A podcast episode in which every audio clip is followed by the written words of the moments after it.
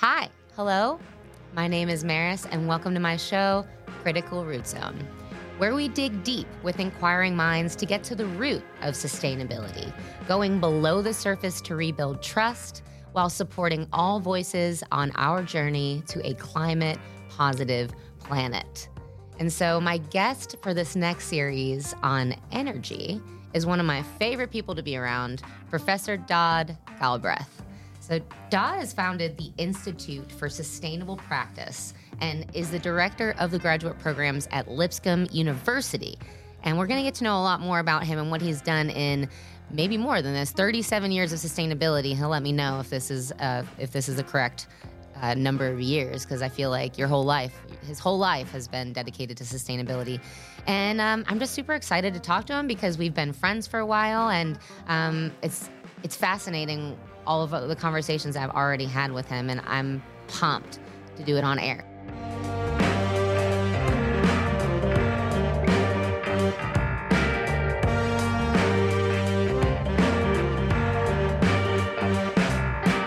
Welcome, Professor Dodd Galbreath, to CRZ. Thank you. I'm very excited to be here. Been looking forward to this for a long time. Me too. And thanks for never giving up. I feel like that's usually how we how I start off my episodes. I'm like, thank you for never giving up on on getting on this show because we're all so busy. But mm. thanks for being here. And no problem. Um, we're going to talk about energy. One of the you know you're an expert in so many things. Truly, I want to just I want to read off some things I, I found on the internet on the intranets about you.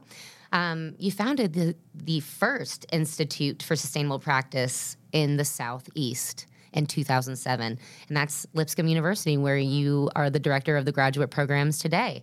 And you've studied sustainability throughout the US, China, and eight European countries. Four mayors of Nashville and three Tennessee governors have appointed you to leadership roles. You serve as the chair of the Metro Nashville Stormwater Management Committee, which Erin and Stuart, my guys here at the production team at uh, Elm Hill Studios, they were really excited about that. And yeah, you're you've at the state level, you serve on the Tennessee Board of Water Quality, Oil, and Gas, representing environmental interests. Mm-hmm. Um, and before coming to Lipscomb, you created Tennessee's first corporate sustainability consulting practice, URS Corporation. While serving two governors of both parties, you led a passage of six state laws to manage surface and groundwater use, designate a state scenic river, and restore natural rivers and wetlands. You've co chaired one of the nation's first state environmental justice plans. And I mean, it, the list goes on, which is like so incredible. You've done so many things. And and I'm I'm honored to talk to you about energy because it is such a wide, broad topic. Yes. Um, and you've got so much experience. But this episode is specifically about you, Don. Oh my goodness. It is, and and about what um, your timeline of things because you've had a background in agriculture and you've worked for government and now in academia and teaching other people all the things that you've learned. Um, so yeah, would you mind giving my audience a little timeline of how you kind of got started and how you were inspired to be this person of many different backgrounds and expertise? Yeah, I'd, I'd love to. You know, it, it's in a lot of ways, uh, well, kind of sum it up. If you live 60 years and you don't sit still, you, you, might get invited to do a few things along the way. And so I, I, I just got invited. You know, a, lot, a large part of my life was shaped during my childhood. You know, I, I spent most of my time outdoors because it was safer. I spent um, a lot of time, uh, uh excuse me, a lot of time working in nature on farms in the woods, uh, you know, with, with animals, uh, hunting and fishing. Um, my heroes um, as a child were people who were always trying to be sacrificial leaders, you know, trying to meet the needs of the moment. Abraham Lincoln was one. Uh, John F. Kennedy was one. Uh, Theodore Roosevelt um, was uh, was a, a, big factor in some of my early childhood development. And uh, but but oddly enough, I never thought of myself as ever working in uh, conservation or, the, or, environmental work. It, mm. it, just mm. kind of evolved. You know, uh, one of the things that that I think shaped me most was um, my undergrad advisor at Tennessee Tech. I, I, met him. actually, my mother took me to, to Cookeville uh, for the first kind of freshman orientation because I, I was this directionless kid. You know, I, I, never really had a, a male figure, you know, kind of, uh, uh, um, you know, invest in my life consistently. Mm. and uh, so I was very directionless, and, and uh, this professor walked up and said, "What are you interested in doing?" And I have I have really no idea. And he said, "Well, follow me." And I, I told people at one of his uh, uh, appreciation dinners years later that I'd been I was kind of following his advice ever since. But um, you know, he saw things in me that I, I didn't see, and um, he introduced me to uh, uh the Soil Conservation Service uh, as a as a trainee and um, you know, I was blessed to have an employee uh, employer relationship with the with a gentleman who was a World War II veteran uh, who um, said, "You're going to stay in the office for the first three or four days to a week, and you're just going to read manuals about societies that have failed because they didn't take care of their natural resources. Yeah. And and I had never read anything sort of that global or, or, or, that broad, and and hadn't really thought about the consequences of environmentalism and conservation being something that would cause societies to collapse. And, uh, it really got my attention. Um, and for some reason, you know, uh, I guess because I had so many diverse experiences as a, as a kid, we traveled a lot by car in, in, in, the 60s and 70s. You know, that's how everybody vacation was on those long driving trips. You know, you'd sleep in the back window of the car and you'd look at the sky and see everything around mm-hmm. you as it went by. So you'd see a lot of the of, of the real estate because you wouldn't be staring at a phone, a, a, cell phone in your lap or an iPad. And um, and we did a lot of different things. My mother always made us stop at different historical historical markers and historical sites and make us kind of absorb that. So I could see the interconnection of things across time. And because I spent so, so much time outdoors, I could also see the interconnection between things in the environment. And so when this um, World War II veteran took me to the field, he, he started showing me how conservation gets put on the ground and uh, um, uh, I began to ask myself questions. If if we're going to put a ditch here, or we're going to put a uh, put a, a, a terrace that will cut this soil erosion in half on this particular slope, where we dump the water means that it's going to either be dumped in the right place, or uh, that's either going to be stable for that water to to um, flow across, or it's going to be it's going to create a lot of energy that's going to create a lot of instability, and that's what we were trying to stop. And then I started thinking about, well, who's going to be downstream of that water? You know, who's going to be affected by that water? Are they getting more or less? For some reason, you know, these are questions I just kept asking people. And I, and at one point, I, I realized I did not have the skills to put those questions to solutions and, and to find answers for those solutions. And so I went back to graduate school, and, uh, that's partly why I'm a, I'm still teaching in a graduate program now because it changed my life. And um, so in graduate school, I learned how to be a critical thinker, how to organize my thoughts, how to how to go look for knowledge I didn't have in peer-reviewed literature, you know, how to contact people and pester people, you know, and ask them their advice. Um, and I developed. I'm good at that. yeah, exactly. And uh, and then um, uh, yeah, you you remind me a lot of me back in my younger days, and uh, but in in particular, uh, you know, it just gave me a lot of confidence. You know, it gave me a credential, and and my I had this odd dream because some of my heroes were politicians like mm-hmm. Lincoln and Roosevelt. You know, um, I thought well, I'd like to work for politicians. I learned I really didn't have the thickness of skin to be a politician. And I'd actually explored that before I went to graduate school and decided not to do that. And um, over over that process of uh, you know developing a proposal that involved you know what would Tennessee what should Tennessee's wetland conservation policies look like. Mm-hmm. I got a job in the governor's office doing that very thing. Wow. And uh, partly after giving a couple of talks and, and interacting with people who, who saw that my research work was related to something they had been working on for about five years. Uh, but oddly enough, I had also had um, experience with um, a Republican kind of Barry Goldwater uncle father figure. He was, he was there kind of part time, and two yellow dog Democrat parents, and so I never saw anything as not being a bipartisan community. You said yellow dog? Yellow dog, yeah, that's an old fashioned Southern term. Yellow dog Democrats are people who would vote for any de- Democrat, including a dog. Okay. that Okay. was that was the, that was the saying in those days. Very loyal Democrats is what it means. Okay. And uh, and so I, I I never knew anything but a bipartisan you know approach to things. And so I started with this Democratic governor, and I didn't have enough sense at the time to know not to go to work in the eighth year of a two-term term limited governor. so I was only there a year. So when this Republican governor came in, he um, his team, one, a member of his team, Leonard Bradley, you know, bless his heart, and that's that's not the Southern phrase, bless their heart. That's the positive phrase, bless his heart. He blessed me, you know, because he was a big fan of policy and planning, and he kept me on. Wow. And, and he introduced me to Governor Sundquist, and then later to Justin P. Wilson, who became Commissioner of Environment, and, and then who replaced Leonard as policy advisor. And then they introduced me to Milton Hamilton, who became Commissioner of the Environment, and he'd been a state senator for many, That's many for years. TDEC? With with yes, with TDEC.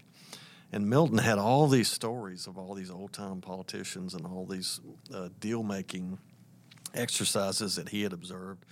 And that's when we started passing all that legislation. And because of my planning background, we did the Environmental Justice Plan and we did water infrastructure plans. And, uh, you know, we ended up passing a law that kept Atlanta from stealing water out of the Tennessee River, which Atlanta's my hometown. You know, so it's just all these crazy kind of connections.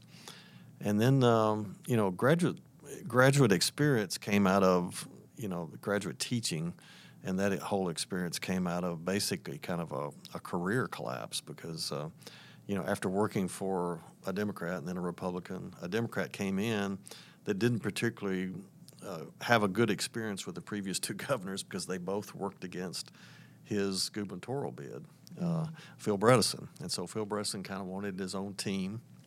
So I got kind of moved into a lower level staff position. It was clear I, I wasn't going to be able to do what I used to do because of that political dynamic of just wanting your own team, Right. which is okay. And so um, I started looking for things to do because I'm just I like to work hard, and I started building rain gardens and um, started planting trees. Just started going back to basics Yeah. because uh, anytime I think when life gets difficult, um, it really helps to go back to basics and just kind of regroup. And then a consulting firm called me, and then Lipscomb became one of my first clients. And then the president of Lipscomb said, "How would you like to teach people what you're doing in consulting?" And I've been at Lipscomb Yeah. for 15 years. I just that is a very cool story, and I relate so much to back to the basics. Yeah. I think in all aspects of my life, that's that's what I've had to coach myself in those hard moments. Just just keep it simple. Yeah. And I think that's a great thing to tie yourself to in the environment when when things are just becoming confusing and overwhelming and we're all talking about these different things that seem over our heads. Just go back to the basics. That's exactly right. Yeah, just go back to what you did well, uh, you know, at a time in your past. You know, I'd, I knew that if I had, you know, when I was a 20 year old, I had to build ponds that would hold water year round, you know, for livestock, you know. And when th- this whole rain garden and bioretention thing came out, I thought, well, surely I could build something that leaks. Because that's, 'cause that's what it does, you know. Yeah. And and the hard work and the manual labor after being in a political world, wearing Sure. suits every day, going down the General Assembly on a, on a fairly regular basis, Mm-hmm. uh, and you know interacting with the media and doing all that intellectual work.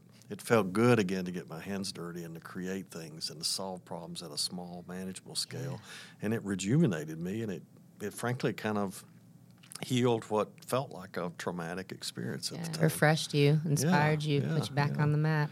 Yeah. I think I think all jobs should really have some sort of outdoor. You know, we have recess when we're kids, so where did that go? You know, like why don't we have?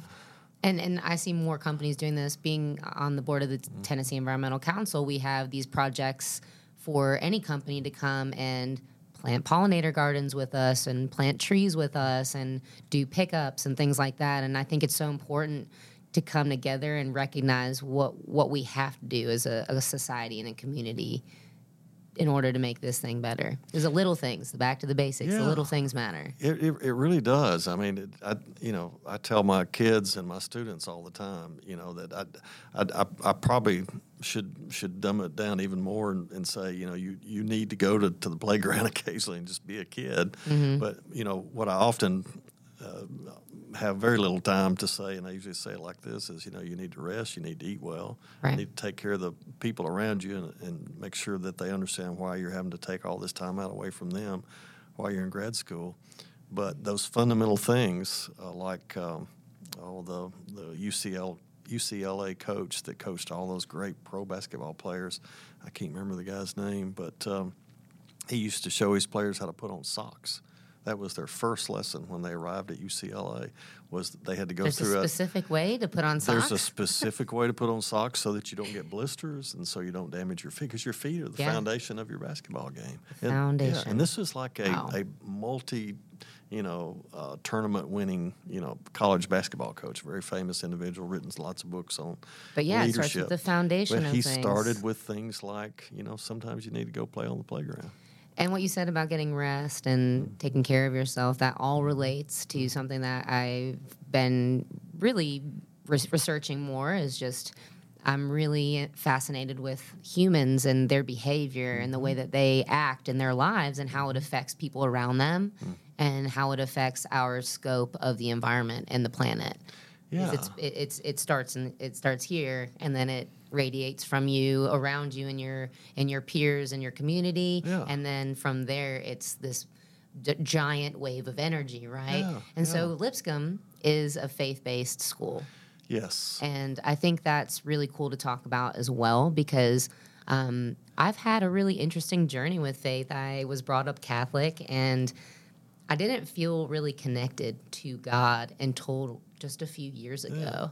And that was my own healing, my own recovery, and um, re- researching sustainability really brought this light out of me. And and I had been kind of in a I can't say a dark space because most of you that know me, I'm a I'm a bright, happy human being, and I'm like everyone though. We have our moments that you know we we we think about what are we doing? What is my purpose? Why am I here? And um, what is the purpose of any of this? Yeah. um, and having faith and then kind of playing into the energy idea right? Everything is made up of energy. Yeah. and you know we we don't think about that on a regular basis.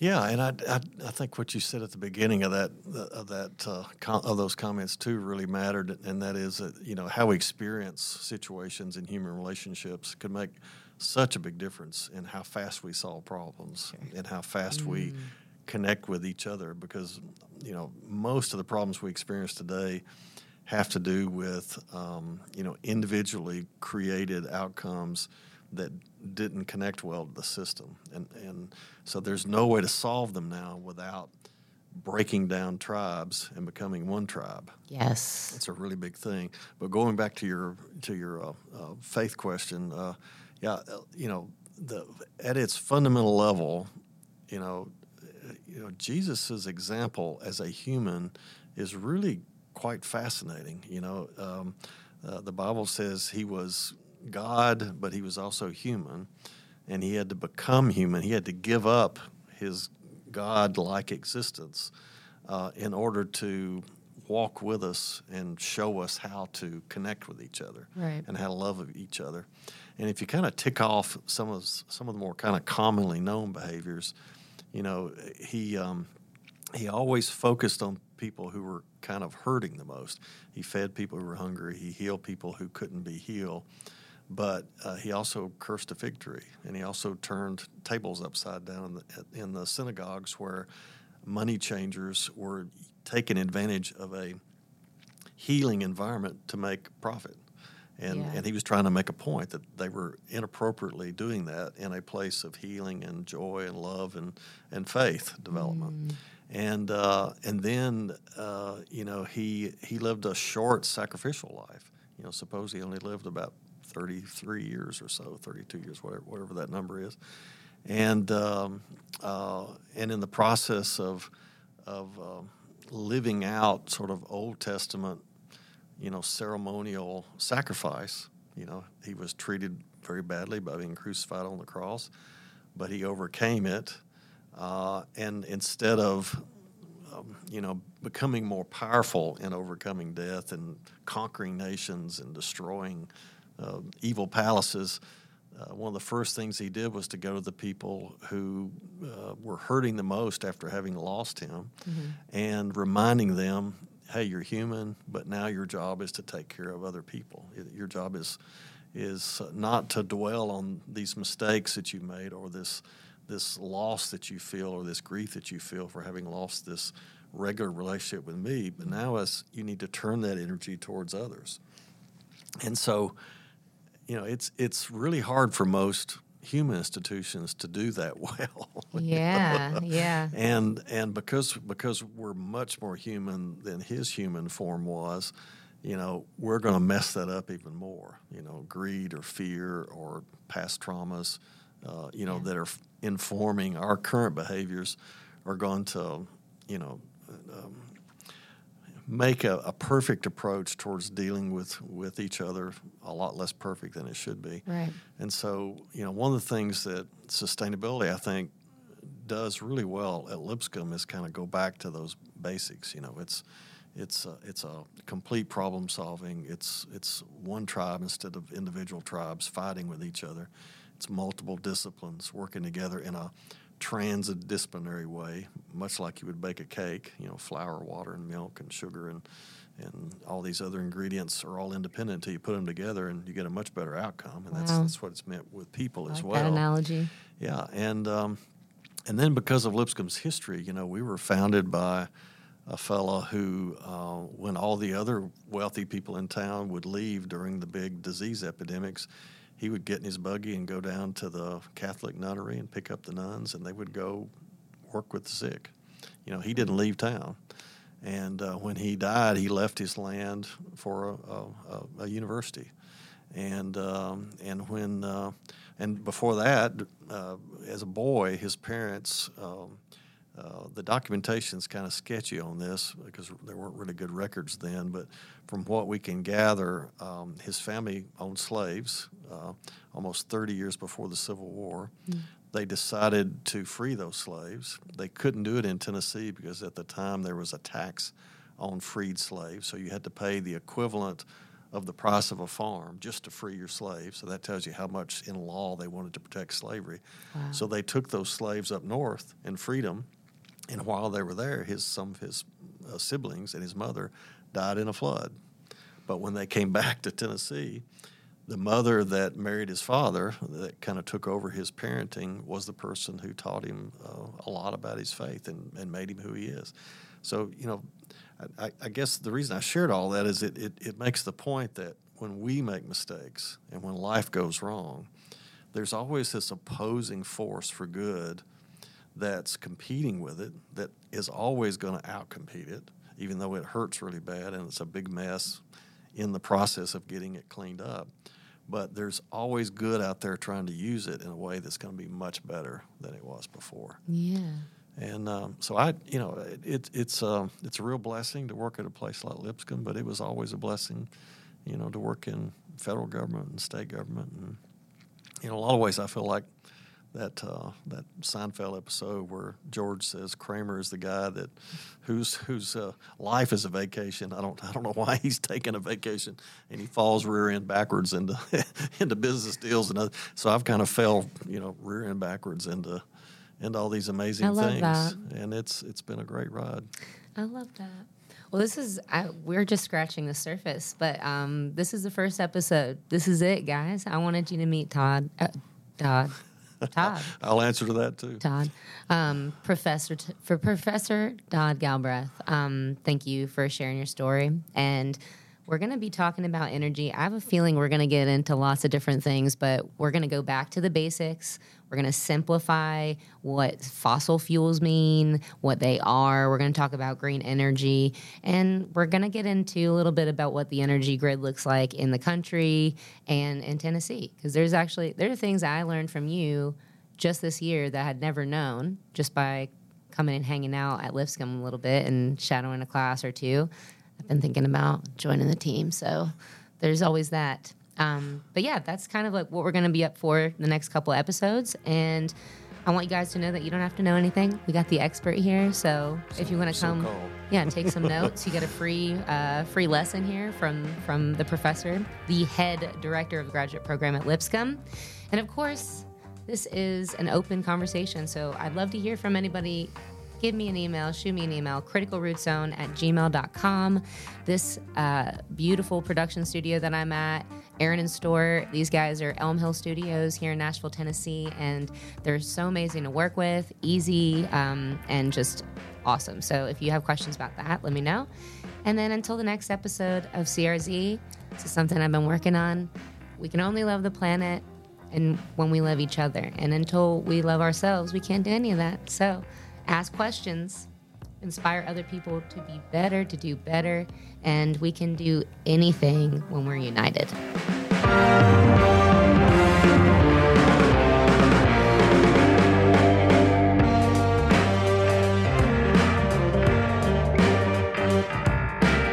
Thank you for listening to Critical Root Zone. If you'd like to reach out, email us at criticalrootzone at gmail.com. Critical Root Zone is produced in Nashville, Tennessee, copyright 2022.